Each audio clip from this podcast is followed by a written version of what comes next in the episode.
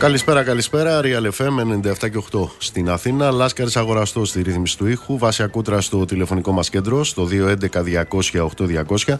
Ηλεκτρονική τρόπη επικοινωνίας με SMS, γραφετερία, αλκενό, το μήνυμά σας και αποστολή στο 19600. Με email στη διεύθυνση στούντιο papakirialfm.gr. Νίκος Μπογιόπουλος στα μικρόφωνα του αληθινού σταθμού της χώρας. Μας ακούτε και από το YouTube του ημεροδρόμου. Θα είμαστε μαζί μέχρι τις 9.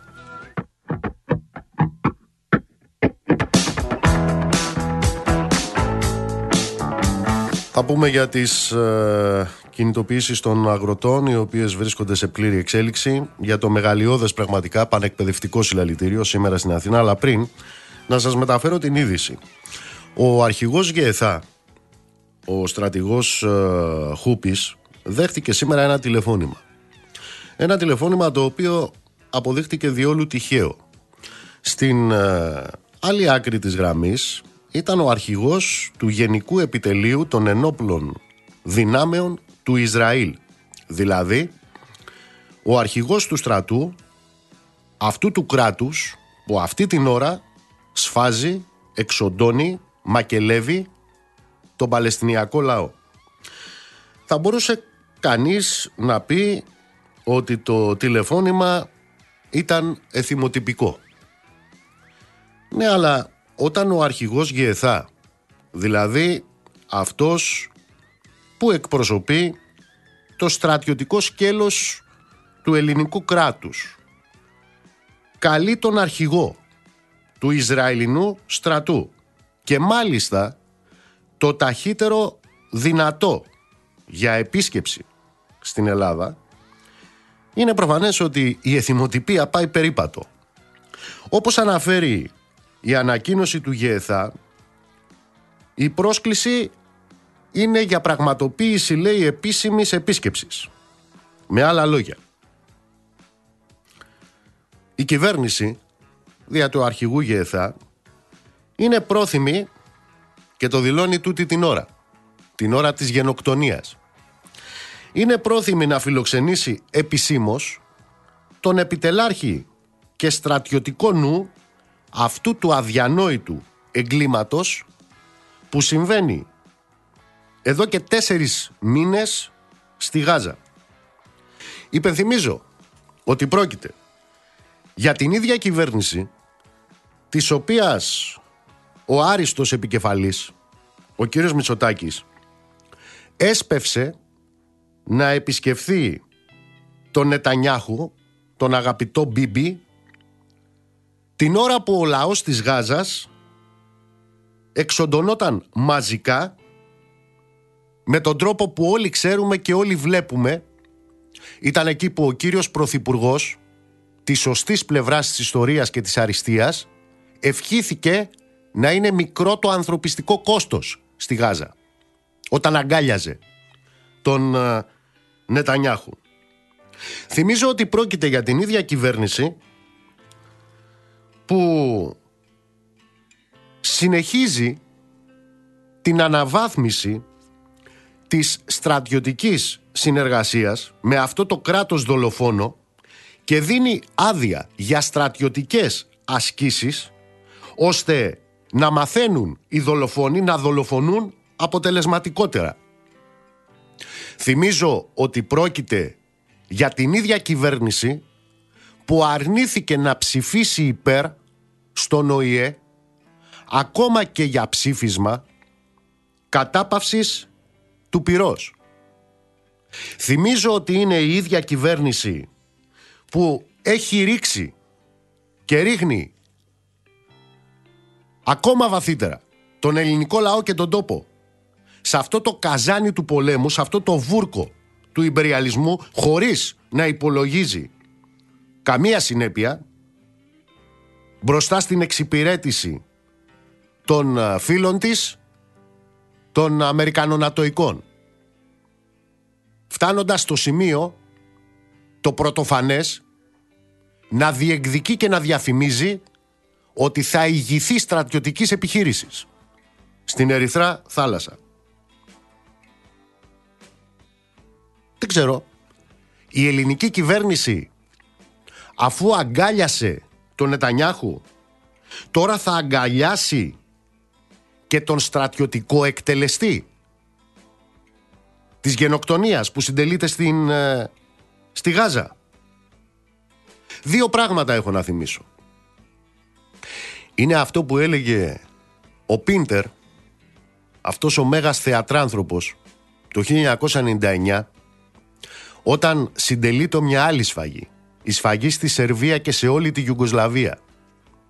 Έλεγε τότε λοιπόν ο Πίντερ πως όταν σφίγγεις το χέρι του δολοφόνου τότε δεν έχεις καμία ηθική. Και θα σας θυμίσω ότι έλεγε ένας δικός τους, εθνάρχης τους μάλιστα, ο Ελευθέριος Βενιζέλος, από τον οποίο έλκουν, έτσι θέλουν να σεμνύνονται, την πολιτική τους καταγωγή. Ο εθνάρχης τους λοιπόν έλεγε ότι η Ελλάδα είναι μικρή χώρα για να διαπράττει μεγάλες ατιμίες. Παραμένει μικρή χώρα.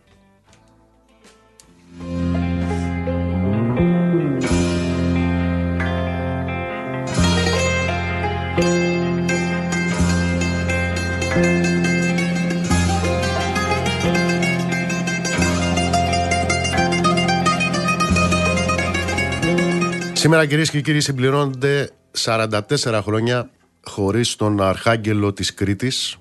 Έφευγε σαν σήμερα. Ήταν 8 Φλεβάρι του 1980. Ο Ξυλούρης υπήρξε εκείνη η άρνηση που επιβεβαιώνει τον κανόνα που λέει ουδής αναντικατάστατος. Ο Ξυλούρης ήταν μοναδικός και αναντικατάστατος.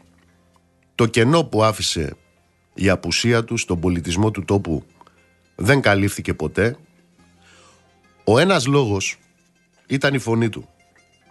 Αλλά αν ήταν μόνο η φωνή του, τότε ο Ξυλούρης θα ήταν απλώς ένας μεγάλος τραγουδιστής. Μα ο Ξυλούρης υπήρξε κάτι πολύ περισσότερο. Ήταν ο ίδιος το μέτρο της λεβεντιάς. Ήταν ο ίδιος το σύμβολο και μαζί η απόδειξη της ομορφιάς όλων όσων τραγούδισε. Και αυτό δεν θα είχε γίνει κατορθωτό με μόνο εφόδιο το αξεπέραστο της ε, φωνής του. Ο Ξυλούρης αποτελεί μέτρο λεβεντιάς και αξιοπρέπειας και ο λόγος είναι ότι έζησε όπως ακριβώς τραγούδισε. Έζησε λεβέντικα και τίμια. Δεν πούλησε ό,τι τραγούδισε και ό,τι τραγούδισε δεν το τραγούδισε για να το πουλήσει. Και αυτό του το προσόν δεν ήταν θέμα ταλέντου, ήταν κάτι απείρως σημαντικότερο. Ήταν προϊόν ενσυνείδητης επιλογής. Το δίκιο, η λεβεντιά, η λευτεριά είναι έννοιες που όποια επεξεργασία και να υποστούν στη συνείδηση και στην καρδιά του λαού μένουν καθάριες. Και ο λαός ό,τι πλήσει εγκεφάλου και αν υφίσταται μπορεί να ξεχωρίζει τελικά ποιοι λερώνουν και ποιοι τιμούν αυτές τις έννοιες όταν τις πιάνουν στο στόμα τους. Γι' αυτό ο Ξυλούρης θα είναι πάντα εδώ. Γι' αυτό η μορφή του και η φωνή του θα είναι ξόρκη απέναντι σε όσα μαγαρίζουν τον τόπο.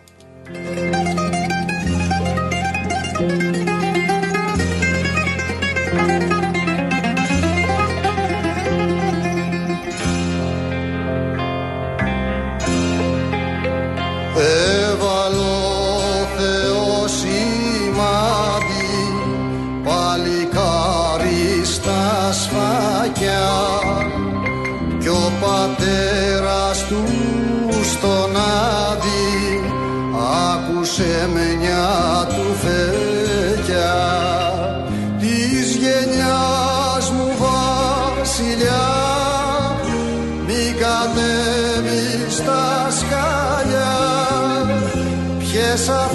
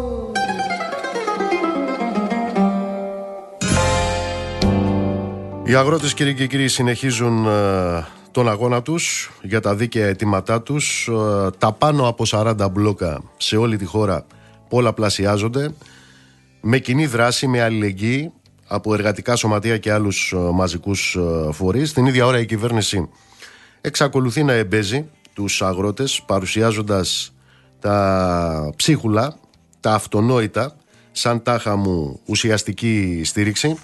Σήμερα οι αγρότες απέστειλαν επιστολή στον uh, Κυριάκο Μητσοτάκη καταθέτοντας και παραθέτοντας τα αιτήματά τους για πλαφόν 7 λεπτά στο αγροκτηνοτροφικό ρεύμα, για επιδοτήσεις πραγματικές σε μέσα σε εφόδια σε ζωοτροφές, για κατάργηση του ΦΠΑ, ζητούν ανάμεσα στα άλλα να γίνονται έλεγχοι και να πάρθουν μέτρα για να σταματήσουν οι ελληνοποιήσεις προϊόντων ζητούν τιμές που να καλύπτουν το κόστος ε, παραγωγής ώστε να έχουν ε, εισόδημα προφανώς ζητούν έργα υποδομής για την ε, αντιπλημμυρική θωράκιση της χώρας. Η απάντηση της κυβέρνησης είναι ότι ο Πρωθυπουργός είναι έτοιμος να συναντήσει τους αγρότες την Δευτέρα.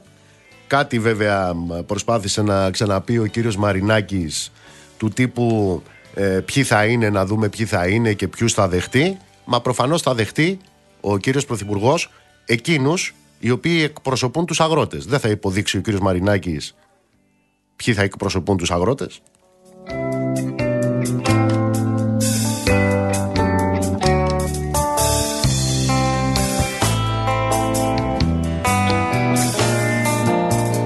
Σε ό,τι αφορά το πανεκπαιδευτικό, το πανελλαδικό συλλαλητήριο που έγινε σήμερα πρόκειται πραγματικά για ένα συλλαλητήριο το οποίο θα αποτελεί σημείο αναφοράς στους ε, αγώνες του φοιτητικού κινήματος και του εκπαιδευτικού κινήματος.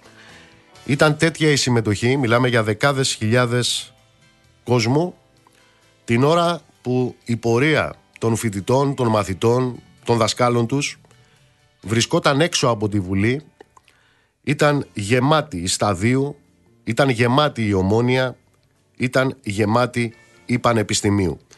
Μιλάμε για δεκάδες χιλιάδες καθαρά πρόσωπα, μιλάμε για δεκάδες χιλιάδες ξάστερα μάτια, τα οποία είναι τόσο εκτιφλωτικά, που από ό,τι φαίνεται εκείνοι οι οποίοι παίζουν το παιχνίδι της ε, κυβέρνησης λόγω ακριβώς του εκτιφλωτικού της καθαρότητας αυτών των δεκάδων χιλιάδων παιδιών δεν ε, μπορεί να πάρει πλάνα η κάμερά τους σε ελάχιστες περιπτώσεις σε αντίθεση με τις κουκούλες. Εκεί οι κάμερες παίρνουν όλα τα πλάνα.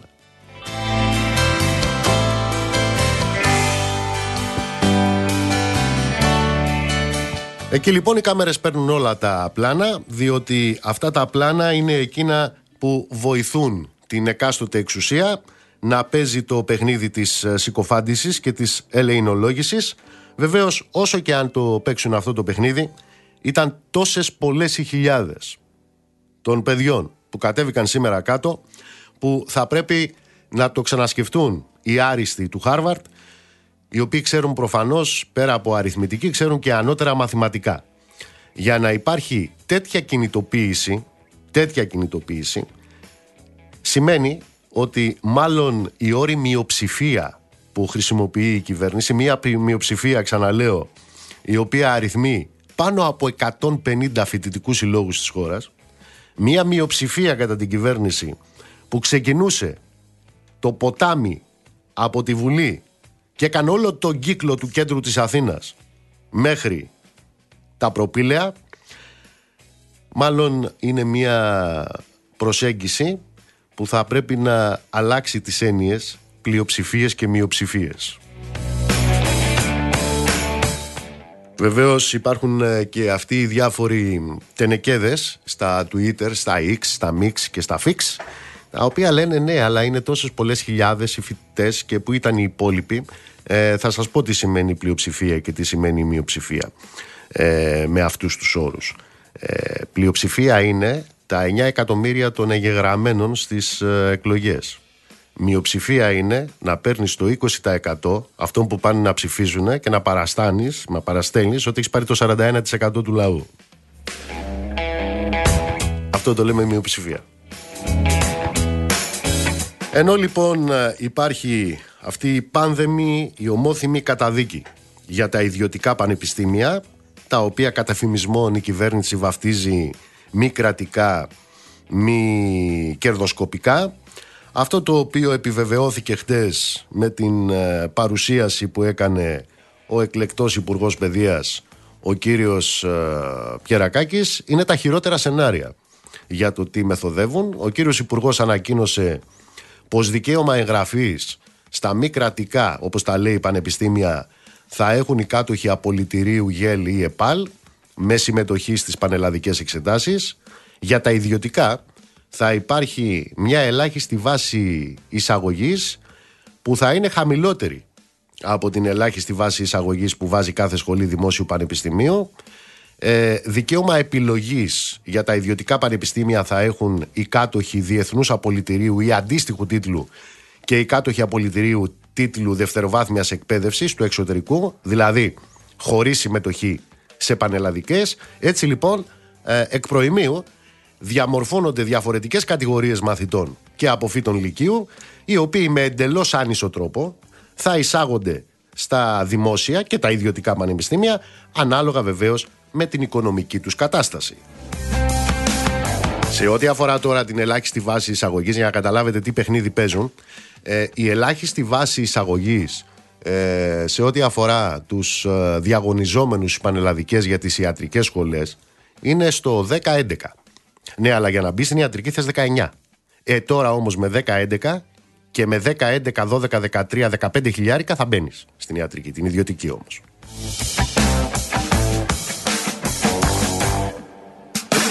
Αυτό το οποίο επίσης ανακοίνωσε ο κύριος ε, Υπουργός πρώην ψηφιακής απογείωσης και νυν εκπαιδευτικής μεταρρυθμίσεως είναι ότι μέσα σε επόμενες εβδομάδες ε, θα, θα υπάρξει κύρωση της ε, σύμβασης της Λισαβόνας. Προσέξτε, με αυτήν τι γίνεται, με αυτήν αναγνωρίζονται ακαδημαϊκοί τίτλοι σπουδών που στην πραγματικότητα αυτό το οποίο σηματοδοτείται είναι η ακαδημαϊκή αναγνώριση των πτυχίων των κολεγίων. Περί αυτού πρόκειται.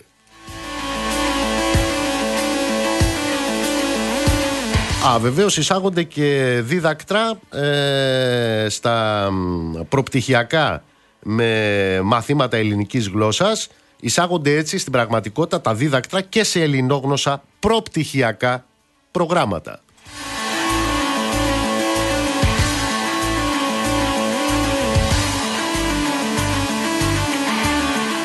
Και βεβαίως η κυβέρνηση μέσα σε όλα τα άλλα χρησιμοποιεί όλους τους δυνατούς μηχανισμούς που έχει στα χέρια της. Για παράδειγμα, τον απεργοσπαστικό μηχανισμό της ε, διαδικτυακής δυνατότητας που υπάρχει για να γίνονται λέει εξεταστικές. Καταρχάς εμφανίζονται αυτοί να ενδιαφέρονται για το πότε τα παιδιά θα πάρουν πτυχίο. Για το τι γίνεται με τις εξεταστικές. Αυτοί οι οποίοι έχουν κόψει κατά 60% την κρατική χρηματοδότηση από τα πανεπιστήμια. Αλλά προσέξτε τώρα, Μέσω πανδημίας οι κύριοι αυτοί, οι κυβερνώντες μας, αυτοί που έκαναν τα σχολεία να έχουν 28-29 ε, παιδιά στις τάξεις. Μέσα στην πανδημία το έκαναν αυτό. Μέσα στην πανδημία λοιπόν έβγαζαν κοινές υπουργικές αποφάσεις. Τότε το έκανε αυτό ο κύριος Συρίγος ε, που ήταν υφυπουργός παιδείας και αφινόταν στην αρχή στη διακριτική ευχέρεια του τμήματος ή της σχολής να αποφασίζει πώς θα διενεργούνται οι εξετάσεις. Το Σεπτέμβρη τώρα του 2021, όταν σάρωνε ο κορονοϊός, κάναν υποχρεωτική την παρουσία, τη διαζώσεις εξεταστική. Μέσα στην πανδημία. Μέσα στην πανδημία έβγαζαν υπουργικές αποφάσεις για διαζώσεις εξεταστική. Τώρα που θέλουν να λειτουργήσουν τον απεργοσπαστικό τους μηχανισμό, εντέλουν τις σχολές να χρησιμοποιήσουν την ε, τεχνολογία της εξαποστάσεως ε, εξέτασης. Δε λίγανε τα ξεράδια και πονάνε τα ρημάδια κούτσα μια και κούτσα δυο στη ζωή στο ρήμα δυο με ροδούλι, ξενοδούλι, δερνανούλι, αφέντες δούλι, ούλι δούλι αφεντικό και μ' αφήνα νηστικό και μ' αφήνα νηστικό.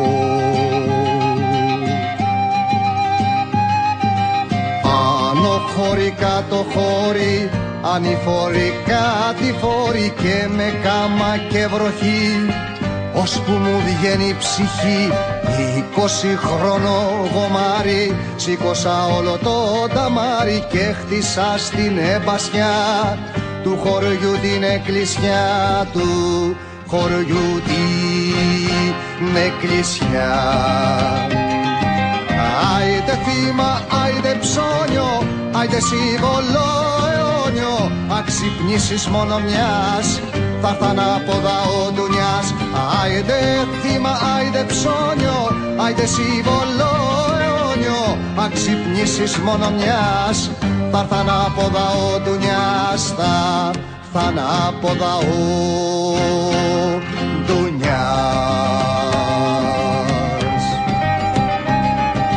Και ζευγάρι με το βόδι, άλλο πόη και άλλο πόδι Όργονα στα ρέματα τα φέντο στα στρέμματα και στο πολέμολα για όλα.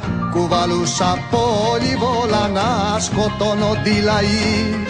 Για τα φέντη το φαΐ να σκοτώνω τη λαή. Για τα φέντη το φαΐ Άιντε θύμα, άιντε ψώνιο, άιντε σύμβολο αιώνιο αξυπνήσεις μόνο μιας θα έρθαν από ο ντουνιάς Άιντε θύμα, άιντε ψώνιο, άιντε σύμβολο αιώνιο Αξυπνήσεις μόνο μιας, θα έρθαν από ο ντουνιάς Θα έρθαν από ο ντουνιάς Κοίτα οι άλλοι έχουν κινήσει. Έχει πλασικό κινήσει άλλος ήλιος έχει βγει. Σ' άλλη θάλασσα άλλη γη. Κοίτα οι άλλοι έχουν κινήσει. Έχει πλασικό κινήσει άλλος ήλιος έχει βγει. Σ' άλλη θάλασσα άλλη γη. Κοίτα οι άλλοι έχουν κινήσει έχει πλασικό κινήσει άλλος ήλιος έχει βγει. Σ' άλλη θάλασσα άλλη γη Κοίτα οι άλλοι έχουν κινήσει Έχει πλασικό κινήσει Άλλος ήλιος έχει βγει. Σ' άλλη θάλασσα άλλη γη Άιντε θύμα άιντε ψώνιο Άιντε σύμβολο αιώνιο Αξυπνήσεις μόνο μιας θα έρθαν από τα οντουνιάς Άιντε θύμα άιντε ψώνιο Άιντε σύμβολο αιώνιο Αξυπνήσεις μόνο μιας Θα έρθαν από ο ντουνιάς Θα έρθαν από ο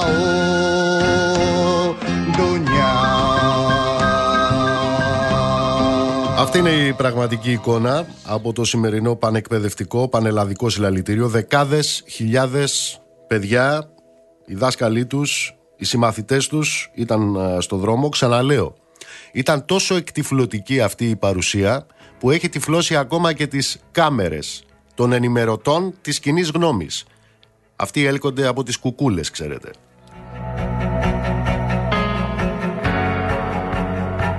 Θα πάμε στη τηλεφωνική μας γραμμή. Είναι ο κύριος Γιώργος Μπαλαντίνος, είναι μέλος του Διοικητικού Συμβουλίου του Φοιτητικού Συλλόγου στη Νομική, στο Δημοκρίτιο Πανεπιστήμιο. Εκεί είχαν την ευτυχία να δεχτούν και την επίσκεψη των ΜΑΤ. Κύριε Μπαλαντίνο, καλησπέρα. Καλησπέρα σας. Έχετε πάρει το δρόμο της επιστροφής για την uh, Κομωτινή; Ακριβώς, ακριβώς. Αυτή τη στιγμή βρισκόμαστε στο λεωφορείο και σιγά σιγά γυρνάμε πίσω στην Κομωτινή. Δώστε μας μια εικόνα για το σημερινό συλλαλητήριο. Εντάξει, ό,τι και να πούμε νομίζω οι εικόνες τα λένε όλα και η συγκίνηση ε, μας και των ε, συμφοιτητών μας. Πραγματικά μιλάμε για μια συγκλονιστική ε, συγκέντρωση, μιλάμε για ένα συγκλονιστικό συλλαλητήριο χιλιάδων ε, φοιτητών. Με το Φοιτητικό Σύλλογο Νομικής Κομωτινής που έχει την ονομασία Κώστας Βάρναλης και αυτό έχει μεγάλη σημασία να βρίσκεται εκεί στην κεφαλή της πορείας. Με σύνδημα ε, δεν θα μας λυγίσει η τρομοκρατία παλεύουμε για να έχουμε πτυχία με αξία. Ε, δεν ξέρω αν έχετε ενημερωθεί. Εμείς ξέραμε ότι αμέσως μετά την κινητοποίηση θα υπήρχε μια, ένα συντονιστικό στο πάντιο για το πώς ε, θα εκφραστούν από εδώ και πέρα οι διαμαρτυρίες και οι κινητοποιήσεις του φοιτητικού κόσμου, της εκπαιδευτικής κοινότητας συνολικά. Δεν ξέρω αν έχετε ενημέρωση.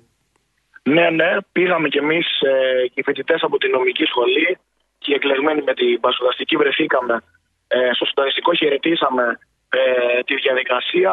Ε, Απλώς έπρεπε να φύγουμε λίγο νωρίτερα ε, για να γυρίσουμε και πίσω στην Κομωτινή, γιατί είναι μεγάλο το ταξίδι. Αλλά παρευρεθήκαμε στο πάτιο, πλάι σε εκατοντάδες φοιτητικούς συλλόγους και πραγματικά θα κοινοποιήσουμε και την απόφαση του συντονιστικού αύριο στη γενική μας συνέλευση που είναι αποφασισμένη ε, στις 4 η ώρα στην νομική σχολή. Πάμε για νέες κινητοποιήσεις, για νέα εκπαιδευτικά συλλαλητήρια, κύριε Παραντίνο. Ακριβώς, ακριβώς. Συνεχίζουμε τον αγώνα μας. Οι φοιτητές έχουν δίκιο. Η πλειοψηφία πραγματικά και σήμερα και όσον είχε αμφιβολία μίλησε και η απάντησή της ήταν εκοφαντική ότι η πλειοψηφία απορρίπτει το νομοσχέδιο αυτό. Κύριε Παραντίνο, ευχαριστώ θερμά. Καλή επιστροφή. Και εγώ να είστε καλά.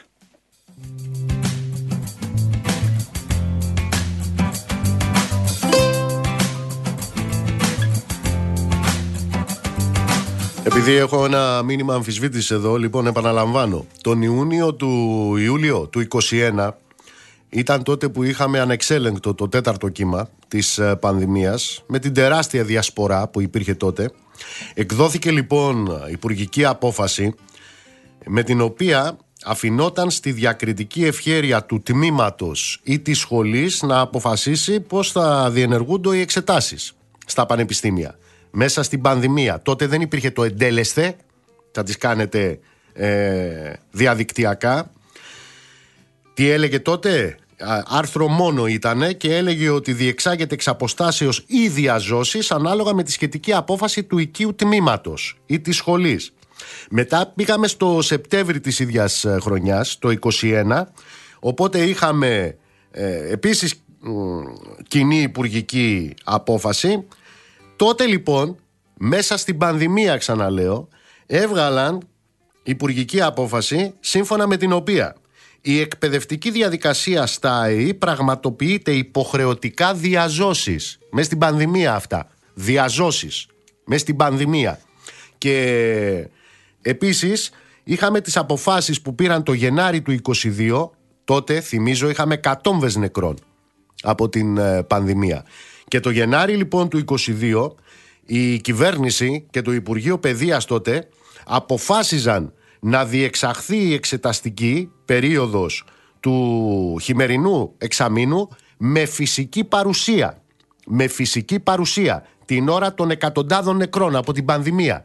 Και σήμερα θέλοντας να λειτουργήσουν ως απεργοσπαστικός μηχανισμός γιατί τάχα μου νοιάζονται για τις εξεταστικές των παιδιών, γιατί νοιάζονται για τα πτυχία των παιδιών, γιατί νοιάζονται για το πότε τα παιδιά αυτά θα βγουν στην αγορά εργασίας με τα κατακρυπνισμένα ε, ε, από άποψη αξίας επαγγελματικής ε, πτυχία που θέλουν να τους δώσουν, τα οποία θέλουν να είναι ισότιμα με εκεί που πας και πληρώνεις και τα παίρνεις, τώρα θυμήθηκαν τον απεργοσπαστικό μηχανισμό για να στείλουν το εντέλεστε στις σχολές για να γίνουν εξ αποστάσεως. Μες στην πανδημία όμως το εντέλεστε ήταν για εξεταστικές με φυσική παρουσία. Καταλάβατε; Το ξανά πάμε. Καταλάβατε.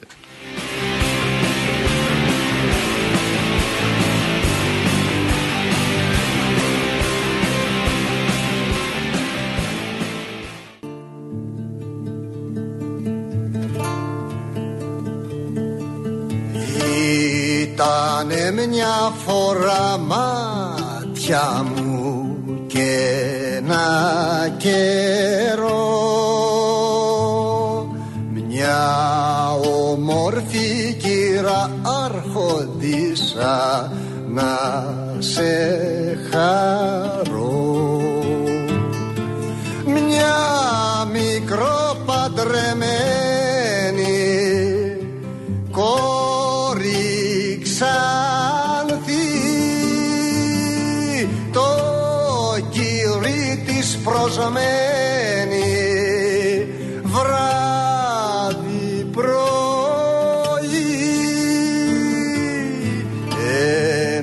Σάββατο βράδυ καλέ μια Κυριακή. Τον ήλιο το φεγγάρι καλέ παρακαλεί.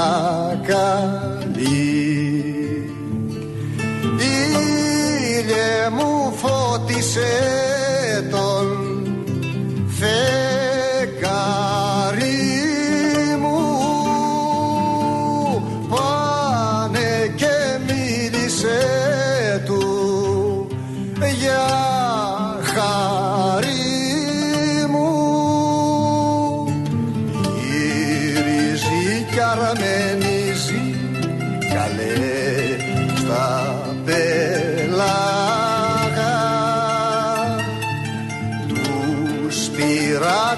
πειράτες θερήσει καλέ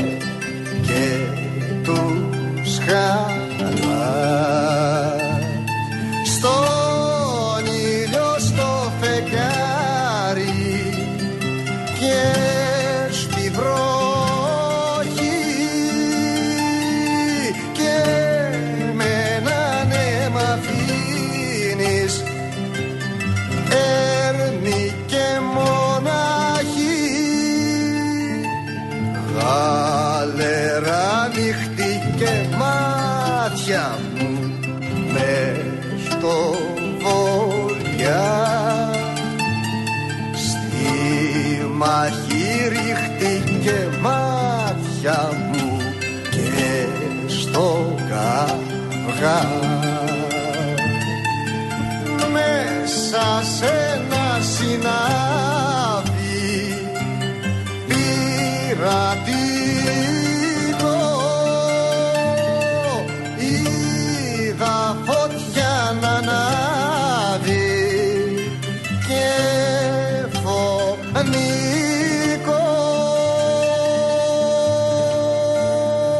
Λοιπόν, θυμίζω ότι κατά την ε, προεκλογική περίοδο είχαν το θράσος να λένε ότι το υπαριθμόν ένα μέλημά τους στην επόμενη κυβέρνηση που θα φτιάγνανε, όπως και τη φτιάξανε, ήταν το ζήτημα της υγείας. Είχαν ε, το, το θράσος να μιλάνε για αναβάθμιση του Εθνικού Συστήματος Υγείας την ώρα που το καταπόντιζαν και μάλιστα σε συνθήκες πανδημίας.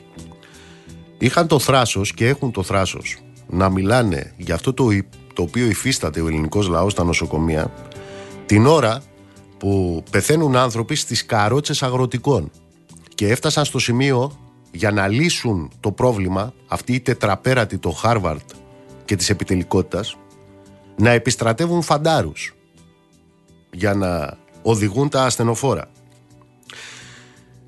Εδώ ζούμε, ζούμε την εποχή που βγαίνουν οι αρμόδιοι υπουργοί και λένε ότι άμα δεν έχεις λεφτά δεν θα χειρουργηθείς. Άμα έχεις όμως θα πας και θα χειρουργηθείς τα απόγευμα. Στο ίδιο εκείνο δημόσιο νοσοκομείο που το πρωί όμως δεν μπορείς να χειρουργηθείς αλλά άμα έχεις λεφτά τα απόγευμα μπορείς να χειρουργηθείς. Αυτό όμως το οποίο έγινε γνωστό πριν από λίγη ώρα ξεπερνάει όλα τα πεπραγμένα τους στα μέχρι τώρα. Τι ανακοινώνεται; Τέλος τα χειρουργεία στο νοσοκομείο Πέδων Αγλαία Κυριακού λόγω έλλειψης προσωπικού. Όπως το ακούσατε. Τέλος τα χειρουργεία στο νοσοκομείο Πέδων διακοπή των προγραμματισμένων τακτικών χειρουργείων. Από τις 12 Φλεβάρι όπως αποφάσισε σήμερα ο χειρουργικός τομέας του νοσοκομείου Πέδων Αγλαία Κυριακού λόγω έλλειψης προσωπικού. Κύριε Γκότση, καλησπέρα. Καλησπέρα σας ε, κύριε Μπογιόπουλε. Είναι μαζί Ευχαριστώ μας στους ακροατές ο κύριος Νίκος Γκότσης, είναι ε, μέλος του Διοικητικού Συμβουλίου του Σωματείου των Εργαζομένων στο νοσοκομείο. Κύριε Γκότση, μόλις τώρα μας ήρθε αυτή η είδηση. Τι συμβαίνει; Ε, Είναι έτσι όπως ακριβώς το είπατε. Το ότι ουσιαστικά λόγω έλλειψης ε, υποστελέχωσης, σοβαρής υποστελέχωσης ε, αναισθησιολόγων και χειρουργών και νοσηλευτών ε, τα τακτικά γιατρία θα κλείσουν από τις 12 Φλεβάρι. Ουσιαστικά οι λίστες αναμονής που υπάρχουν, γιατί υπάρχουν πολλά παιδιά τα οποία είναι σε λίστες αναμονής, δεν θα χειρουργούνται. Μάλιστα. Τι σημαίνει αυτό; Πόσοι άνθρωποι είναι στην αναμονή, πόσα παιδιά είναι στην αναμονή; Ακριβώς τον αριθμό δεν τον γνωρίζω, πάντως είναι ε, τετραψήφιο νούμερο. Τετραψήφιο, χιλιάδες δηλαδή. Ε, ναι. ναι. Είναι τα, τα τακτικά χειρουργία κατά κόρον, ε, όπως και στο Αγία Σοφία δίπλα είναι, δεν ξέρω αν θυμάστε και πέρσι που το Αγία Σοφία έκανε πάλι την ίδια ε, διαδικασία όπως ε, αυτό είναι το νοσοκομείο έτσι θα πηγαίνει δηλαδή κάθε νοσοκομείο. Το έρθε και σε εμάς και η δικιά μας η σειρά, ναι. Ποιες είναι εκείνες οι ειδικότητες οι οποίες. Ε, Αυτές οι ειδικότητες οι οποίες δεν υπάρχουν είναι οι αναισθησιολόγοι, οι οποίοι λόγω και συνταξιοδότησης ε, αναισθησιολόγων δεν έχουν γίνει προσλήψεις ε, αναισθησιολόγων, οι χειρουργοί. Ε, κατά κύριο λόγο οι ειδικευόμενοι χειρουργοί, οι παιδοχειρουργοί, οι οποίοι ουσιαστικά δεν ανοίγουν θέσεις. Οι λίστες ε, για τους παιδοχειρουργούς είναι ε, η αναμονή για να έρθουν οι παιδοχειρουργοί. Οι παιδοχειρουργοί υπάρχουν δεν ανοίγουν τις λίστες. Από το Υπουργείο Υγείας και από την ε, διοίκηση και την ε, υγειονομική περιφέρεια, την πρώτη υγειονομική περιφέρεια, δεν ανοίγουν τις λίστες για να έρθουν οι χειρουργοί. Να... Και έτσι και οι νοσηλευτές φυσικά. Οι νοσηλευτές ε, που είναι και αυτό ένα μεγάλο κομμάτι που είναι το δεξιχέρι, να το πω εισαγωγικά έτσι, του γιατρού στο χειρουργείο. Πείτε μου, είναι ακριβές ότι από τον Ιούνιο του 2023, τον Ιούνιο του 2023, αμέσως μετά τις εκλογές δηλαδή, έχει υπάρξει αναλυτική ενημέρωση τόσο της διοίκησης του νοσοκομείου, όσο και της πρώτης υγειονομικής περιφέρειας, αλλά δεν έχουν ληφθεί τα απαραίτητα μέτρα ώστε να έχουν προκηρυχτεί διαθέσιμες οργανικές θέσεις. Βεβαίως, όταν ε, π.χ. οι ανεσιολόγοι ξέρουν, γνωρίζει η διοίκηση, οι ανεσιολόγοι είπαμε ότι είναι σε σύνταξη, θα βγουν σε σύνταξη, γνωρίζουν, το γνωρίζουν αυτό δεν έχουν γίνει απαραίτητες ενέργειες τόσο ώστε να πιέσει η διοίκηση, το Υπουργείο Υγείας και την Περιφέρεια, το γνωρίζουν. Γνωρίζουν δηλαδή ότι κάποια στιγμή θα, θα ερχόταν αυτό. Το πλήρωμα του χρόνου, να το πούμε έτσι, ότι θα γίνει. Ε, θα σταματήσουν τα χειρουργία λόγω της υποστελέχωσης. Πείτε μου κάτι, όταν φτάνουμε στο σημείο να διακόπτονται οι προγραμματισμένες επεμβάσεις σε παιδιά τι άλλη αναγνώριση να υπάρξει για έλλειψη προσωπικού; Τι να φανταστούμε, τι να φανταστούμε, τι άλλο συμβαίνει στα νοσοκομεία της χώρας; Ε, εντάξει, το, το κύριο είναι το ότι η έλλειψη προσωπικού. Το ότι οι οργανικές θέσεις ουσιαστικά που ε, για να εξυπηρετηθούν όλα αυτά τα παιδιά, για να εξυπηρετηθεί ε, ο όγκος των περιστατικών, δεν, είναι, δεν καλύπτονται. Οπότε είναι, είναι δυσανάλογες. Δυσανάλογες και σε σημείο το οποίο να μην μπορεί να λειτουργήσει και μία βάρδια πολλές φορές. Και ειδικά τώρα, παραδείγματος χάρη το χειμώνα, που ε, οι εργαζόμενοι. Λογικό είναι, θα κολλήσει σε κορονοϊό λόγω του ότι δουλεύεις σε ένα τέτοιο χώρο. Ε, αναγκάζονται να πάρουν και αναρωτικές άδειες. Η, εργα... η υποστελέχωση και στη βάρδια αυτό φαίνεται διπλάσια. Δεν μπορείς να δουλέψεις, δεν... δεν βγαίνει. Δηλαδή και στα χειρουργεία και στις ε, παιδιατρικές κλινικές και στα, ε, και στα επίγοντα περιστατικά που η αναμονή είναι τεράστια, είναι τεράστια η αναμονή. Δεν μπορούμε να βγάλουμε βάρδια. Και βέβαια αυτό έρχεται σαν επακόλουθο, όλο αυτό έρχεται σαν επακόλουθο το ότι ε, και, το, και ε, η κυβέρνηση και το Υπουργείο δεν κάνουν τα απαραίτητα, ε, τις απαραίτητες κινήσεις ενώ γνωρίζουν ώστε να γίνουν προσλήψεις προσωπικού. Πείτε μου κύριε Γκότσι, είναι ακριβές ότι από τις 10 χειρουργικές αίθουσες του νοσοκομείου ενεργές είναι μόνο οι δύο; Ενεργές είναι μόνο οι δύο, ναι. Σε ε, μέρες μη εφημερίες αυτές οι δύο αίθουσες κάνουν τα τακτικά χειρουργία. Όταν βέβαια υπάρχει κάτι επίγον, το βάζουν και σε αυτές τις μέρες. Ε, ναι, είναι, είναι 10 αίθουσες οι οποίες δεν λειτουργούν. Λειτουργούν μόνο οι δύο. Και αυτό, να, να, για να σας δώσω να καταλάβετε, κύριε Μπογιόπουλε, αυτό είχε γίνει, ε, κάνανε κινητοποιήσεις το περασμένο καλοκαίρι και οι νοσηλευτές στα χειρουργεία λόγω έλλειψης προσωπικού. Κλείσανε ουσιαστικά, ε, κάνανε στάσεις εργασίας και κινητοποιήσεις ώστε να φέρουν προσωπικό, ώστε να να πετύσουν από τη διοίκηση να φέρει να κάνει προσλήψεις προσωπικού και αυτό που έκανε η διοίκηση ήταν οι μετακινήσεις εσωτερικές.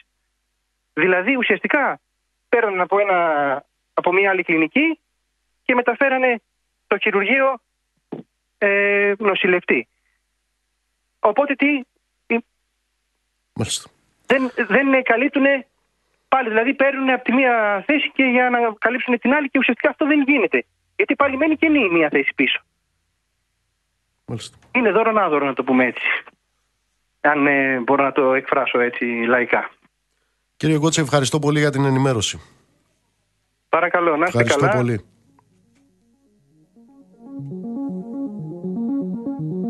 Λοιπόν, επαναλαμβάνω.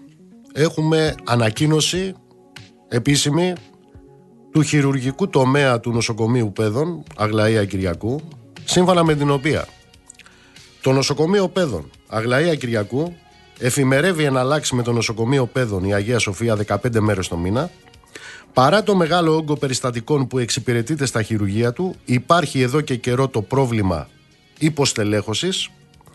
Έτσι, τα περιστατικά της λίστας τακτικών χειρουργείων λιμνάζουν και οι χειρουργικές κλινικές δεν έχουν τη δυνατότητα να προσφέρουν τις υπηρεσίες τους, ούτε το εκπαιδευτικό τους έργο, καθώς από τις 10 χειρουργικές αίθουσες του νοσοκομείου είναι ενεργές μόνο οι δύο. Ως εκ τούτου, πάντα σύμφωνα με την ανακοίνωση του χειρουργικού τομέα του νοσοκομείου Πέδων Αγλαία Κυριακού, έχουμε διακοπή των προγραμματισμένων τακτικών χειρουργείων από τις 12 Φεβρουαρίου. Ποιο είναι το σχόλιο; Όρσε διοίκηση. Αυτό είναι το σχόλιο. Χίλια μυριά κύματα μακριά τα υβάλλει Χίλια μυριά κύματα μακριά τα υβάλλει Μέρες της αρνήρας και ο ήλιος πάντα εκεί, πάντα εκεί με τα μακεδονίτικα πουλιά και τα αρμενάκια που ελοξοδρόμησαν και χάσανε την βαρβαριά. Πότε παραμονεύοντας τον πόρφυρα το μαύρο ψάρι έρχεται φεύγει μικραίνουν οι κύκλοι του.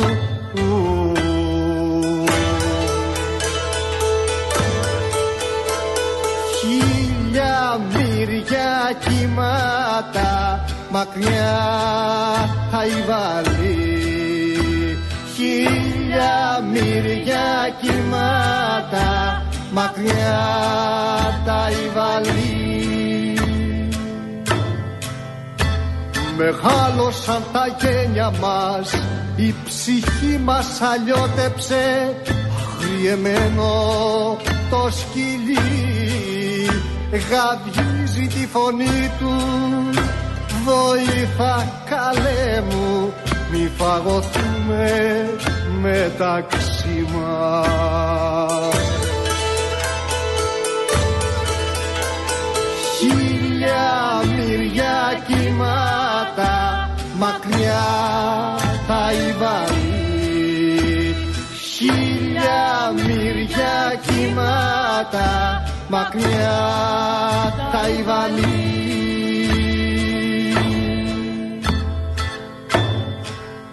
Ώρες, ώρες μερεύουμε με τη χορδή της λύρας.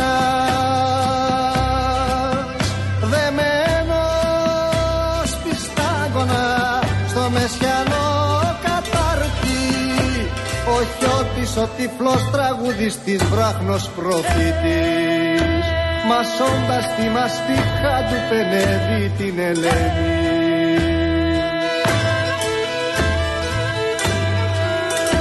Μασώντας τη μαστίχα του πενεύει την Ελένη κι άλλοτε την τζαβέλε να τραβάει στο χορό, στο χορό. Χίλια μυριά κύματα μακριά τα υβαλή χίλια μυριά κύματα μακριά τα υβαλή Μεγάλωσαν τα γένια μας η ψυχή μας αλλιώτεψε. Αγριεμένο το σκυλί γαβγίζει τη φωνή του. Βοήθα καλέ μου μη φαγωθούμε μεταξύ μας Χίλια μυριά κοιμάτα μακριά τα υβαλή Χίλια μυριά κύματα. Μακριά τα υβαλή Καλησπέρα, καλησπέρα σε όσους μπήκατε τώρα στη συχνότητα. Δεύτερη ώρα της εκπομπής Real FM 97 και 8 στην Αθήνα. Λάσκαρης αγοραστός στη ρύθμιση του ήχου. Βάση Ακούτρα στο τηλεφωνικό μας κέντρο στο 211 200 8200. Ηλεκτρονική τρόπη επικοινωνίας με SMS, γραφετερία, αλκενό, το μήνυμά σας και αποστολή στο 19600 με email στη διεύθυνση στούντιο papakirialfm.gr Νίκος Μπογιόπουλος στα μικρόφωνα του αληθινού στάθμου της χώρας. Θα είμαστε μαζί μέχρι τις 9. Όλες τις τελευταίες μέρες ε, το κυβερνητικό επιτελείο ε, προεξάρχοντος του αρμοδίου υπουργού του κ. Αυγενάκη μιλάει για εκείνο το 1 δισεκατομμύριο που έχει δώσει η κυβέρνηση στους αγρότες μέσω του ΕΛΓΑ. Θα σας πω στη συνέχεια ποια είναι τα πραγματικά στοιχεία. Αλλά τώρα πάμε κατευθείαν στους αγρότες. Έχουμε στην τηλεφωνική μας γραμμή τον κύριο Γιάννη Τσούτρα. Είναι ο γραμματέας της Ενωτικής Ομοσπονδίας των Αγροτικών Συλλόγων στην Καρδίτσα. Κύριε Τσούτρα, καλησπέρα. Καλησπέρα. Τι κάνετε; Εμείς καλά είμαστε. Εσείς; Αντέχετε; Εμείς. Ε, μόνο. Α, για την επιβίωσή μας παλεύουμε. Να αντέξουμε πώς θα γίνει. Για πείτε μου η σημερινή ανακοίνωση του κυβερνητικού εκπροσώπου ότι σας περιμένει τη Δευτέρα ο Πρωθυπουργός του Μαξίμου πώς ε, έχει γίνει δεχτή από εσά. Κοιτάξτε να δείτε τώρα. Είδαμε και μια άλλη ανακοίνωση όμως του κύριου Βορύδη τώρα που λέει πως δεν είναι έτοιμοι να μας δεχτούν τη Δευτέρα. Τώρα δεν ξέρω τι συμβαίνει εκεί στην κυβέρνηση, αν όντως και τι ισχύει. Εμείς κρατάμε αυτό που έχουμε επικοινωνία με την κυβέρνηση, πως τη Δευτέρα έχει κλειστεί ραντεβού. Εσείς είστε, είστε έτοιμοι, είστε έτοιμοι εμείς, να πάτε εσείς; Εμείς είμαστε έτοιμοι να πάμε, αλλά να πάμε και να ακούσουμε λύσεις στα αιτήματα που τους στείλαμε όμως. Αυτό είναι το, το κύριο δηλαδή που πρέπει να κρατήσουμε και αυτό που πρέπει να μας απασχολήσει είναι αυτό. Δηλαδή θέλουμε σε μια συνάντηση που θα δώσει λύσεις στα προβλήματα που έχουμε. Που δημιουργούν και οι ίδιες με τις πολιτικές τους δηλαδή και αυτός ως κυβέρνηση και οι προηγούμενες. Και πρέπει να κατανοηθεί από την κυβέρνηση πως δεν μπορεί να συνεχιστεί να παράγουμε κάτω από το κόστος. Δεν μπορούμε να έχουμε αυτό το υψηλό κόστος, δεν μπορεί να μην έχουμε έργα αντιπλημμυρικής προστασίας και αντιπυρικής προστασίας δεν μπορεί εν τέλει στα πλαίσια και της ΚΑΠΣ Ευρωπαϊκής Ένωσης να φεύγουν οι βιοπαλαιστές κτηνοτρόφοι από τη μέση για τα συμφέροντα των λίγων, των μεγάλων βιομηχανιών, εμπόρων, μεσαζόντων κτλ. Εκεί είναι δηλαδή που αυτό πρέπει να κατανοήσουμε όλοι μας πως η μάχη και η πάλη που δίνουμε και με την κυβέρνηση είναι και με αυτά τα συμφέροντα. Γιατί μόνο έτσι θα μπορέσουμε να μείνουμε στη γη και να συνεχίσουμε να καλλιεργούμε. Μέχρι προχτές που έγινε και η πρωτοφανούς μαζικότητα σύσκεψη που κάνατε στη νίκαια της Λάρισας, μετρούσαμε γύρω στα 40 μπλόκα. Αυτά πολλαπλασιάζονται, κύριε Τσούτρα. Ναι, ναι, είναι πάνω από 50 τα μπλόκα αυτή τη στιγμή και δεν ξέρουμε πόσα θα γίνουν και μέχρι τη Δευτέρα. Γιατί έδωσε μια νέα ορμή και αυτή η σύσκεψη πανελλαδική. Γιατί πρώτη φορά γίνεται όλη η Ελλάδα στα πλαίσια των κινητοποιήσεων των αγροτικών ε, να βρίσκονται σε μια σύσκεψη ενιαία, να αντιλαμβανόμαστε πλέον πως έχουμε αυτά τα κοινά αιτήματα που καταλήξαμε και με αυτά θα παλέψουμε και θα συνεχίσουμε τον αγώνα και σε αυτές τις κινητοποιήσεις και εκτιμούμε και μετά γιατί μία και έξω δεν λύνονται και τα προβλήματα και όλοι πιστεύω αυτό κατανοούμε πως δεν μπορούν να λυθούν όλα αυτά που έχουμε την επιβίωσή μας και πρέπει να συνεχίσει και ο αγώνας και μετά από αυτές τις κινητοποιήσεις. Η αντίδραση του υπόλοιπου κόσμου απέναντί σας ποια είναι, Γιατί ξέρω ότι υπάρχουν, ε, προγραμματίζεται κινητοποίηση στην καρδί στην πόλη. Αύριο έχουμε κινητοποίηση στην πόλη, στο Αίγυο, μέσα στις πόλεις. Ποια είναι η αντίδραση του κόσμου, Δεν πιστεύω πως να είχαμε μεγαλύτερη συμπαράσταση όλα αυτά τα χρόνια που βγαίνουμε και ήταν και τότε η συμπαράση ειδικά στην περιοχή μας τώρα αυτό είναι εμφανές δηλαδή και τα προηγούμενες φορές γιατί είναι συμφασμένη η οικονομία εδώ της περιοχής μας συνολικότερα γιατί γεροκτηνοτρόφοι, βιοπαλαιστές είναι οι περισσότεροι στην Καρδίτσα αλλά και τα καταστήματα και οι εργαζόμενοι γενικότερα όλοι εδώ στη, στην περιοχή μας ζουν και, πώς το λένε, και έχουν και κάποια χωραφάκια που προσπαθούν να συμπληρώσουν εισόδημα. Άρα όλοι βλέπουν και προσδοκούν το τι εισόδημα θα μπορέσουμε να έχουμε και εμείς οι αγρότες για να μπορέσουν και αυτοί να συνεχίσουν να παλεύουν εδώ στο, στο νομό. Καταρχήν σήμερα ε, στις 3 η ώρα μετά το κλείσιμο των καταστημάτων ήρθαν με κομβόι ε, οι εμποροβιτέχνε εδώ της περιοχής και οι εμπορικοί Ε, και μαζί συναντηθήκαμε και ανεβήκαμε πάνω στην ε65. Έχουν έρθει σωματεία και φορείς το προηγούμενο διάστημα και θα συνεχίσουν να έρχονται μετά από α, εδώ που μας παίρνουν τηλέφωνο.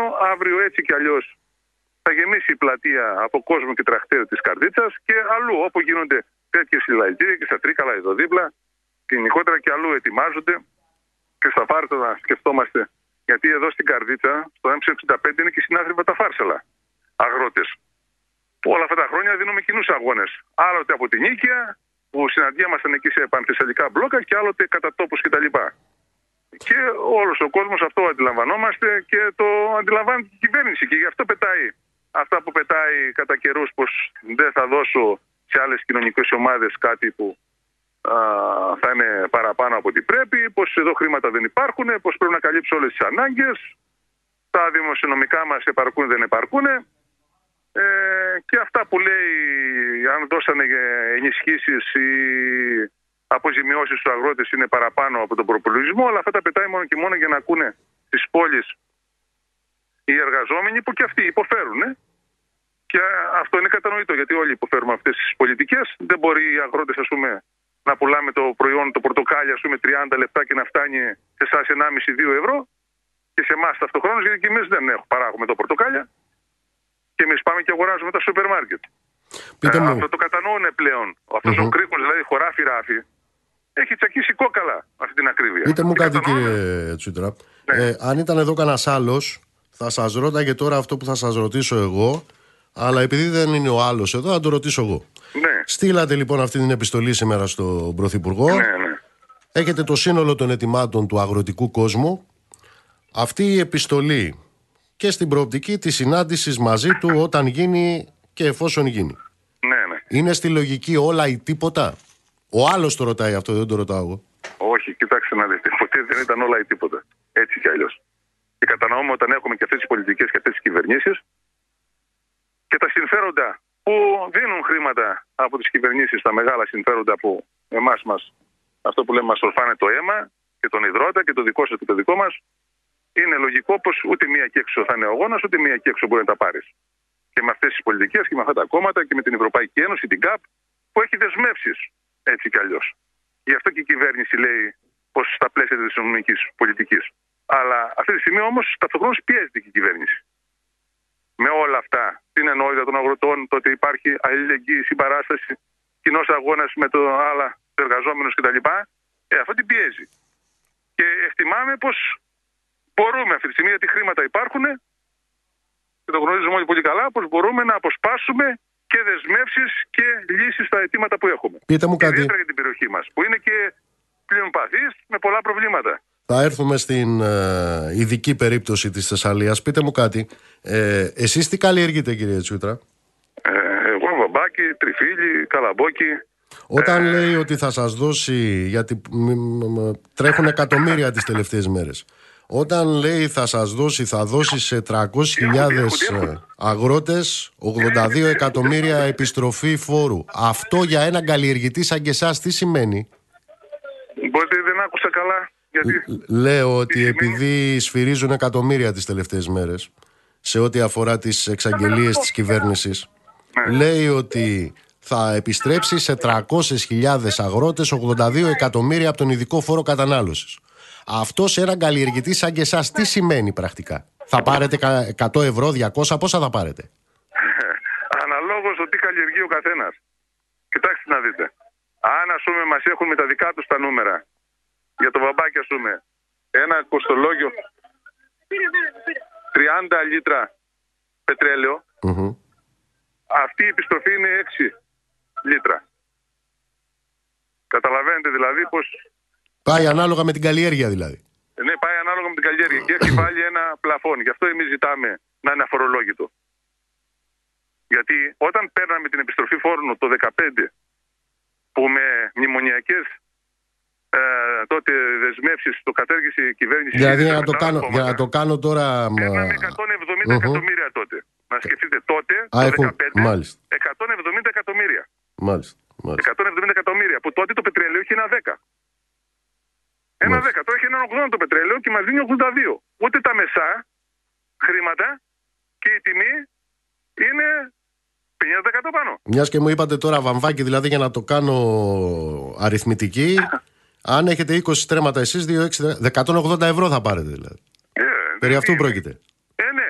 Και αναλογικά καταλαβαίνετε τι έχει να κάνει με Ναι, τα υπόλοιπα. σε καλή μεριά. Με Ναι. τους- ναι, ναι.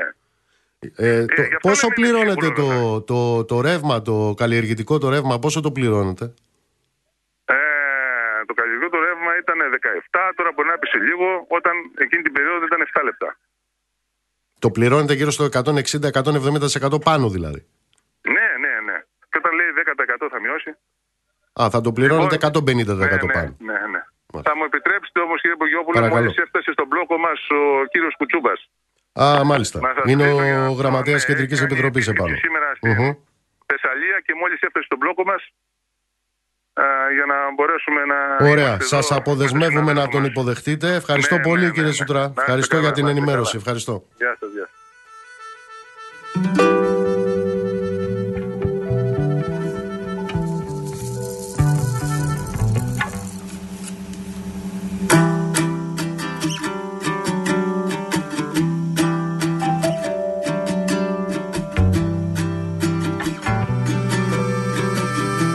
Λοιπόν, ε, αυκούσατε λοιπόν τους, ε, τους αγρότες, τον εκπρόσωπό τους, το γραμματέα της Ενωτικής Ομοσπονδίας των Αγροτικών Συλλόγων στην Καρδίτσα. Σας έλεγα για αυτό το οποίο μ, διακινεί η κυβέρνηση τις τελευταίες μέρες ε, για, τα, για το δισεκατομμύριο λέει, που έχει δώσει στους αγρότες μέσω του ΕΛΓΑ. Προσέξτε λοιπόν ποια είναι τα πραγματικά στοιχεία. Τα καταγράφει ο φίλος μου, ο Γεράσιμος ο Λιόντος, στο kondra.gr. Λέει λοιπόν η κυβέρνηση ότι οι αγρότες πήραν ένα δισεκατομμύριο. Ένα εκατό για την ακρίβεια από τον ΕΛΓΑ ως αποζημιώσεις για καταστροφές που υπέστησαν και ότι από τις ασφαλιστικές εισφορές των αγροτών προήλθαν τα μισά μόνο ενώ τα άλλα 550 εκατομμύρια καταβλήθηκαν λέει από τον ε, κρατικό προϋπολογισμό. Προσέξτε τώρα πώς έχει η αλήθεια. Η αλήθεια είναι η εξής. Με το νόμο 3877 που είχε ψηφιστεί το 2010, τον είχε ψηφίσει η κυβέρνηση του Πασόκ με πρωθυπουργό τον ε, κύριο Παπανδρέου, δεν προβλέπεται κρατική χρηματοδότηση του ΕΛΓΑ για τις αποζημιώσεις που δίνει στους αγρότες για τις ε, καταστροφές που υφίστανται στην παραγωγή τους από διάφορα αίτια. Δεν προβλέπεται κρατική χρηματοδότηση. Τι έχουμε στην πραγματικότητα αυτή την περίοδο; Στην πραγματικότητα λοιπόν αυτό που έχουμε αρχής γενομένης από το 2011 μέχρι το 2019 είναι οι αγρότες να έχουν καταβάλει ως ασφαλιστικές εισφορές 1,5 δισεκατομμύριο. 1,5 δισεκατομμύριο, επαναλαμβάνω, από το 11 μέχρι το 2019. Το ίδιο διάστημα, ως αποζημιώσεις, εισέπραξαν 1 δισεκατομμύριο 150 εκατομμύρια. Αυτή είναι η επίσημη αριθμή. Τι αποδεικνύουν αυτοί οι επίσημοι αριθμοί, είναι τα δικά τους στοιχεία δηλαδή, τα στοιχεία τα κυβερνητικά.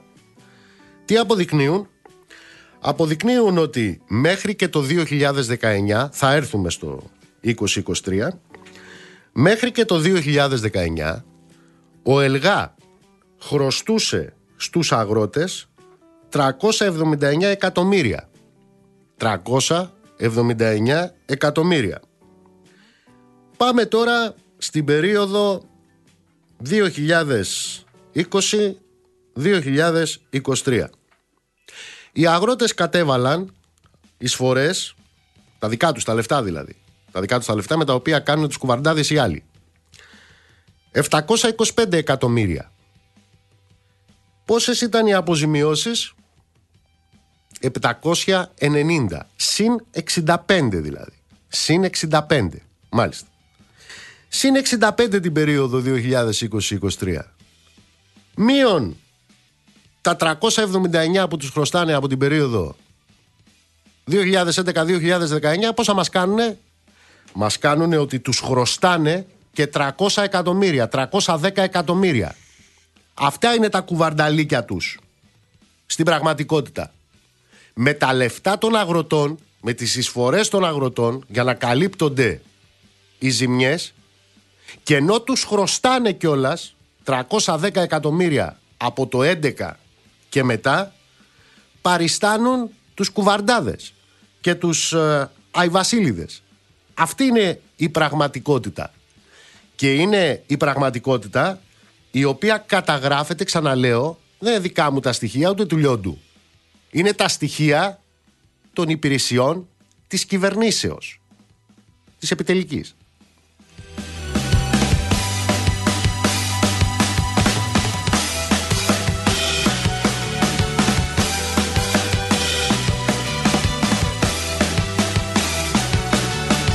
Επειδή δε ο κύριος Αβγενάκης ε, εμφανίζεται Αγιοβασίλης στον τετράγωνο θα πρέπει να σας πω ότι αυτά είπαμε, είναι ελγά, έτσι.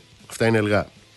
Ε, μιλάει συνέχεια για τα 124 τώρα εκατομμύρια που έχουν πάρει, λέει, οι αγρότες από τον προϋπολογισμό του Υπουργείου Αγροτικής Αναπτύξεως και Απογειώσεως.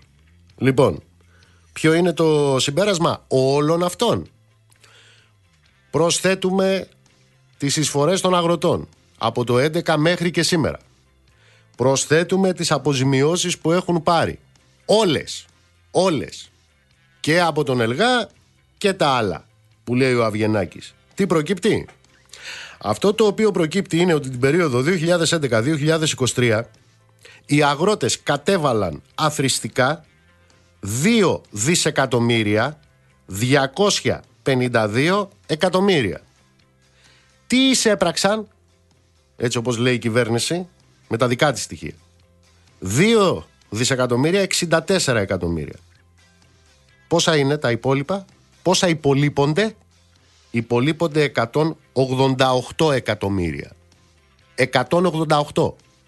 Όλα να τα προσθέσουν λοιπόν, αυτά που τάχα μου έχουν δώσει, χρωστάνε ακόμα και με τα χαρτιά τα δικά τους στους αγρότες 188 εκατομμύρια. Ξέρετε πόσο είναι αυτό το 188 εκατομμύρια; Είναι δυόμιση φορές πάνω από, το, από την ασπιρίνη που τους έδωσε των 82 εκατομμυρίων για τον ειδικό φόρο κατανάλωσης.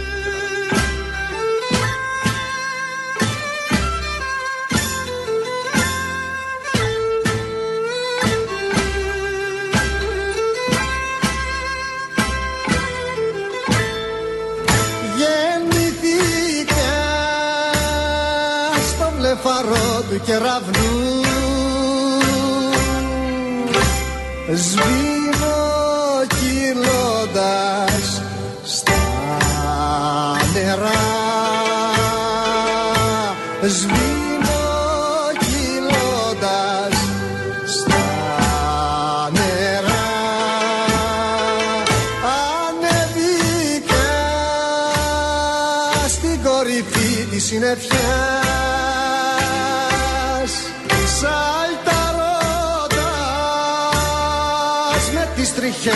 baño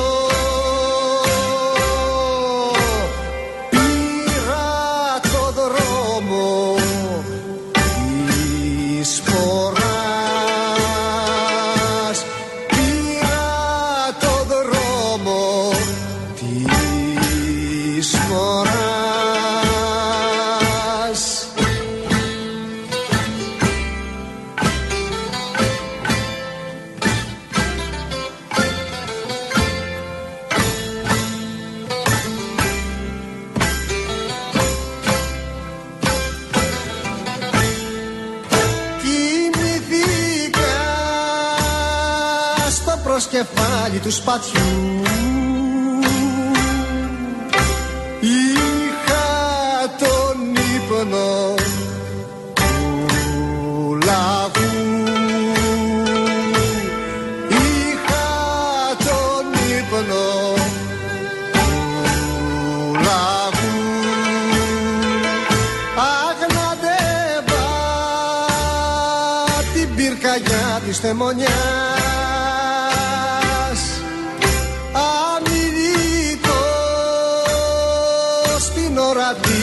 της συγκομιδής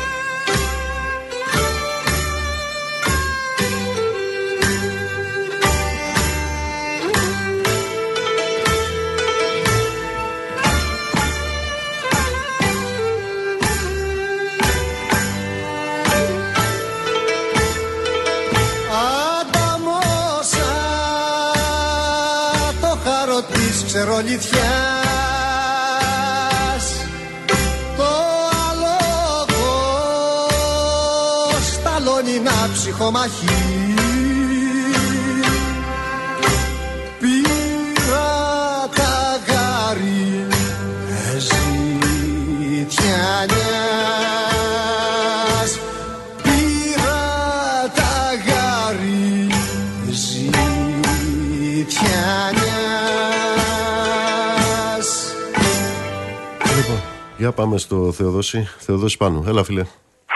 Καλησπέρα. Τι έγινε Ε, χθε στη λοιπόν, Μαύρα.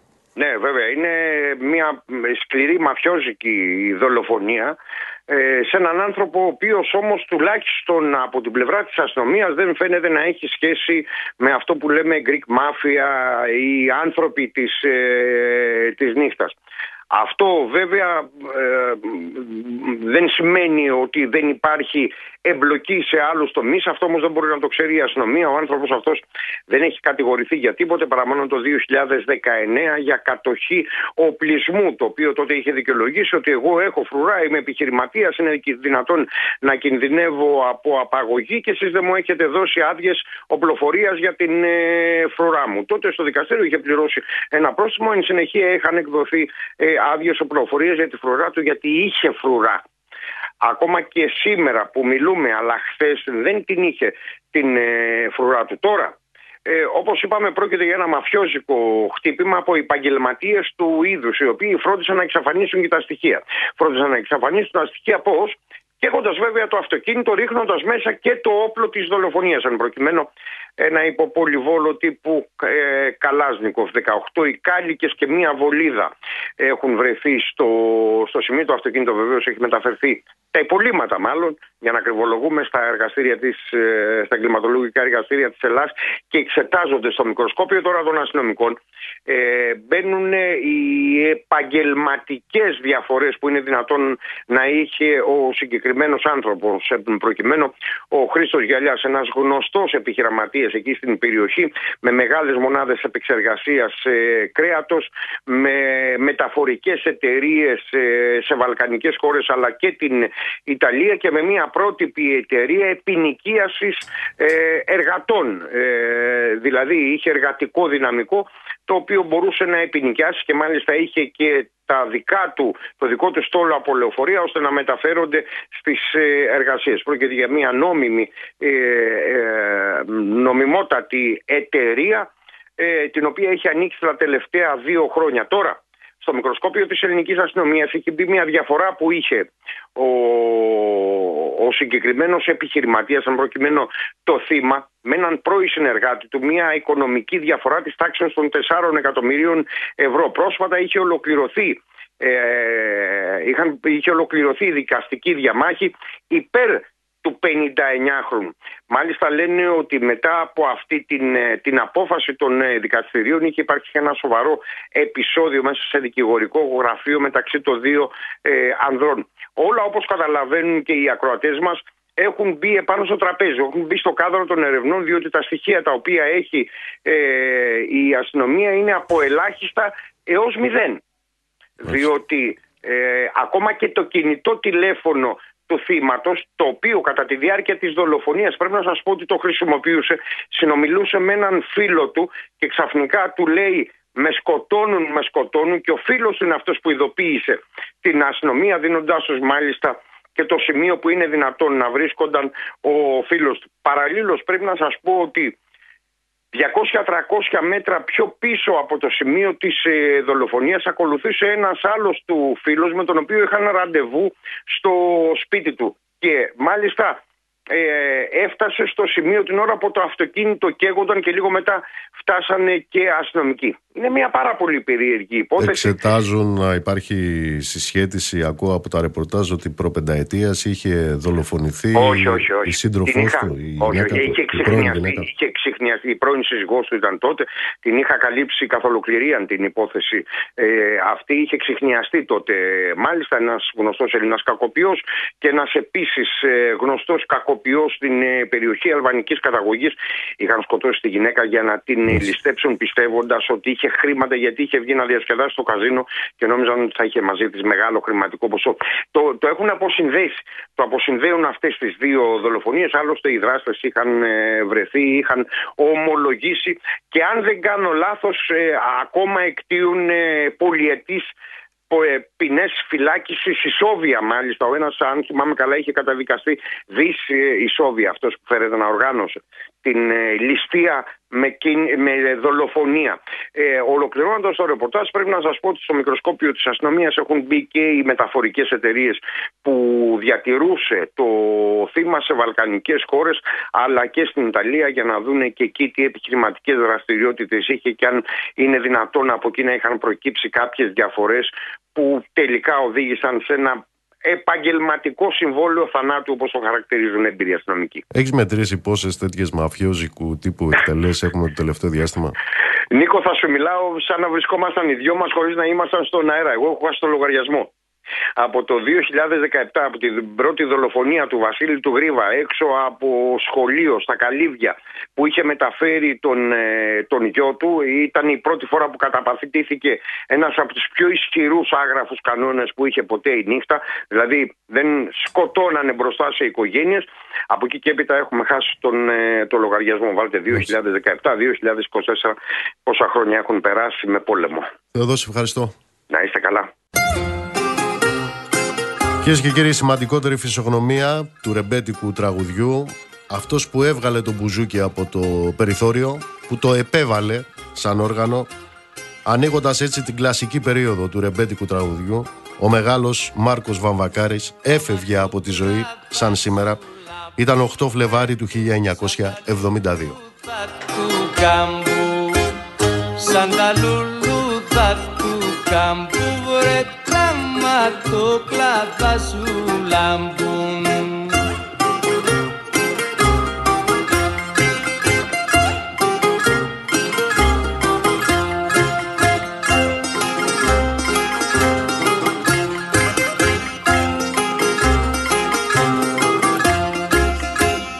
Τα ματοκλάδα σου γερνείς βρε Νου και λογισμό μου παίρνεις. Νου και λογισμό μου παίρνεις βρε τα ματοκλάδα σου γερνείς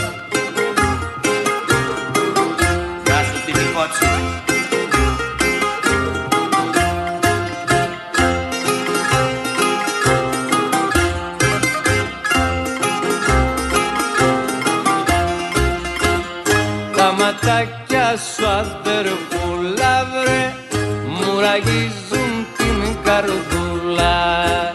Μου ραγίζουν την καρδούλα βρε τα ματάκια σου αδερφούλα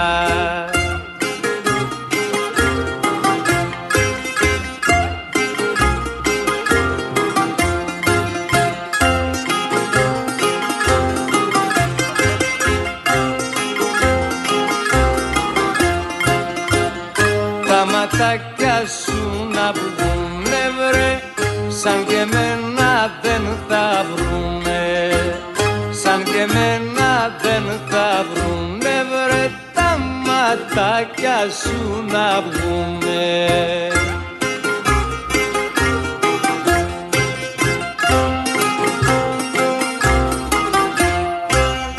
Να σας πω ότι το ακροατήριο του Μικτού Ορκωτού Δικαστηρίου ε, αποφάσισε ε, και εκεί παραπέμπεται ο 36χρονος αστυνομικός που πυροβόλησε και σκότωσε τον 16χρονο Ρωμά, τον Κώστα του Φραγκούλη όταν έφυγε από το πρατήριο χωρίς να πληρώσει εκείνη τη βενζίνη των 20 ευρώ Σύμφωνα με το βούλευμα του Συμβουλίου Πλημελιωδικών Θεσσαλονίκης θα δικαστεί για ανθρωποκτονία με ενδεχόμενο δόλο σε ήρεμη ψυχική κατάσταση αλλά και για εκτέλεση παράνομων ε, πυροβολισμών το βούλευμα υιοθέτησε την ε, εισαγγελική πρόταση για παραπομπή του αστυνομικού σε δίκη με το σκεπτικό ότι θα μπορούσε να πυροβολήσει για εκφοβισμό ψηλά καθώς ο 16χρονος δεν επιχειρούσε να επιτεθεί στους αστυνομικούς. Θυμίζω τον, ε, τον Οκτώβριο του 2023 ο εισαγγελέας είχε αποδομήσει τους ε, ισχυρισμούς του κατηγορούμενου αστυνομικού και είχε ζητήσει την ε, παραπομπή του σε δίκη για ανθρωποκτονία με πρόθεση σε ήρεμη ψυχική κατάσταση και για παράνομους ε, πυροβολισμούς ε, εξουδετέρωσης. Ο αστυνομικός είχε αφαιθεί ελεύθερος με περιοριστικούς όρους.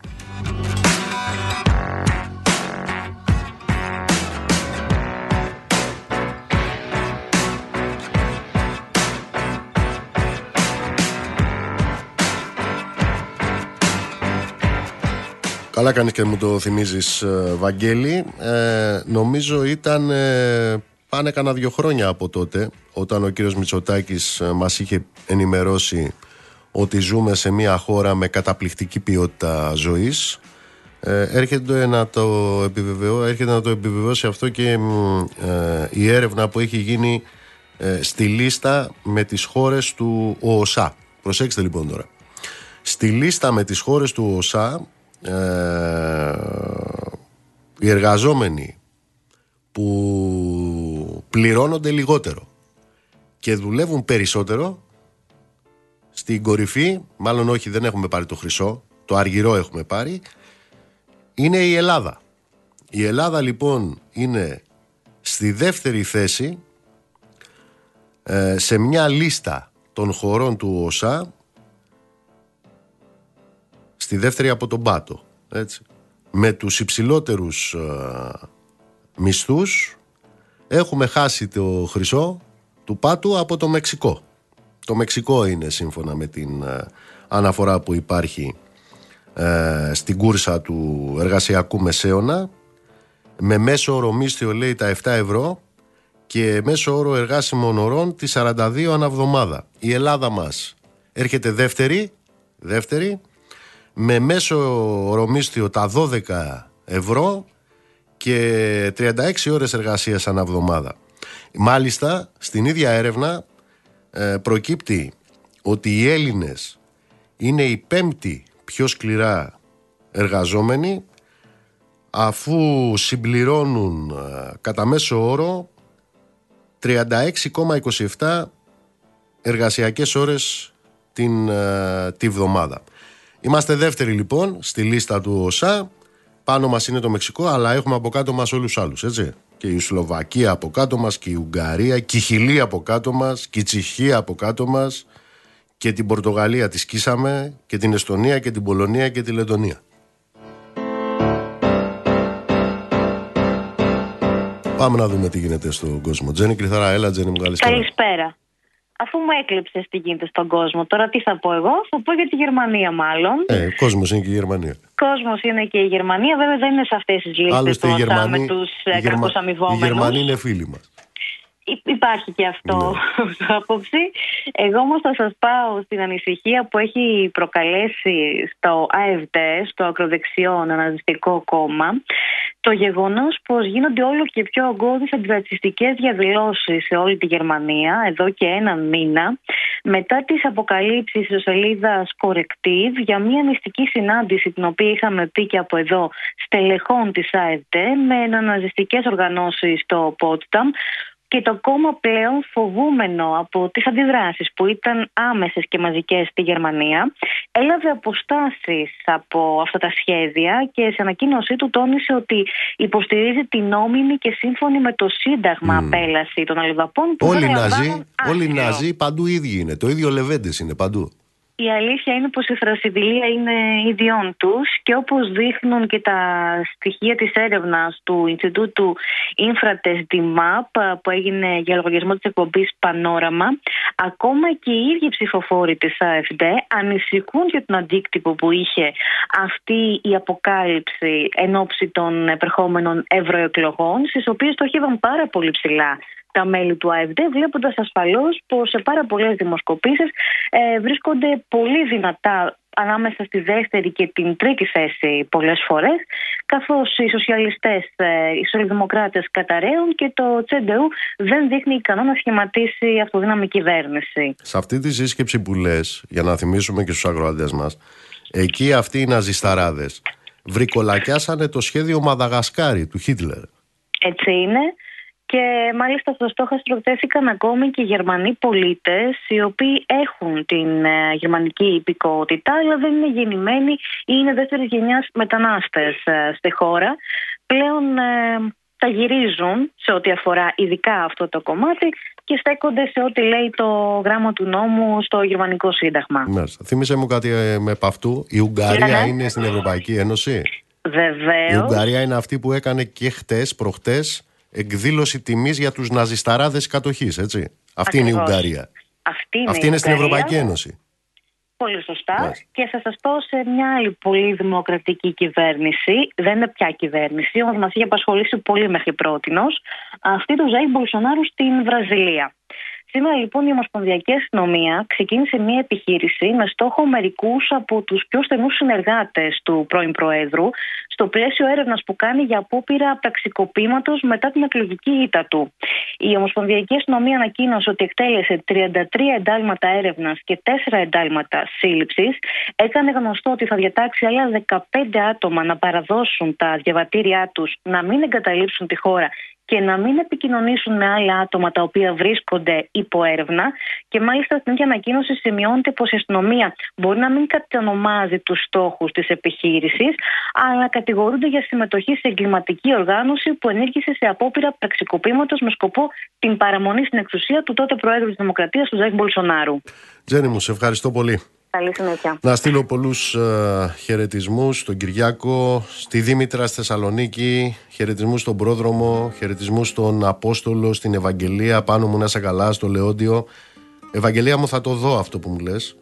Χαιρετίσματα στον Αριστίδη, χαιρετίσματα στον Αντώνη στην Ολλανδία, στο Γιώργο στην Ιταλία, στο Δημήτρη στην Αγγλία, στο Γιώργο στο Βέλγιο, να σε καλά Γιώργο μου. Μπάμπι μου συμφωνώ με αυτό που λες. Πολλούς χαιρετισμούς στην αγαπημένη μου τη Τζίνα, Χαιρετίσματα στην uh, κυρία Ζορμπά. Να είστε καλά, κυρία Ζορμπά. Χαιρετίσματα στο Δήμο. Να σας πω ότι το ραντεβού μας είναι αύριο εδώ στις 7 η ώρα με δύο σπουδαίες κυρίες, με δύο σπουδαίες ερμηνεύτριες. Θα είμαστε εδώ στις 7 η ώρα με την uh, Φωτεινή Βελεσιώτου και την Αναστασία Μουτσάτσου. Να είστε όλοι και όλες καλά, ψυχή βαθιά. Το ραντεβού μας είναι αύριο στις 7 το απόγευμα με στα πελάγη της ζωής ανήσυχες χορογόνες. Αγνωστές δίπλα μας γνωστές και της σιωπής στα μόνες. Απ' της αγάπης τα νησιά οι Ροβινσόνες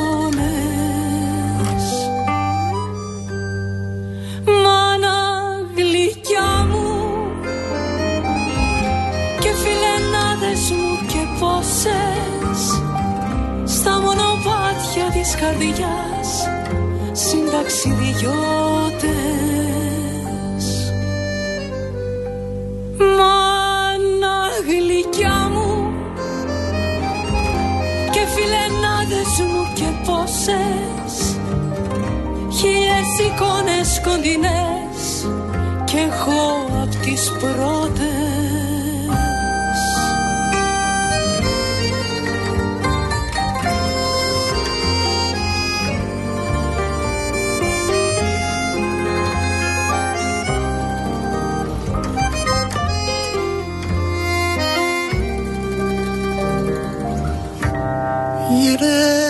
γυναίκες μόνες Ταξιδευτές μες της ψυχής τους άγριους κικαιώνες Αερικά του φεγγαριού ανήμεροι κυκλώνες. Απαρτακά στραβηθικά μες στους αιώνες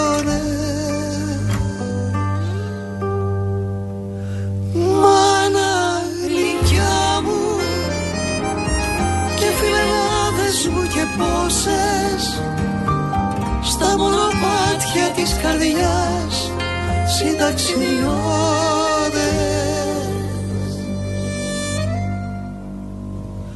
Μάνα γλυκιά μου και φιλενάδες μου και πόσες χίλιες εικόνες κοντινές κι εγώ απ' τις πρώτες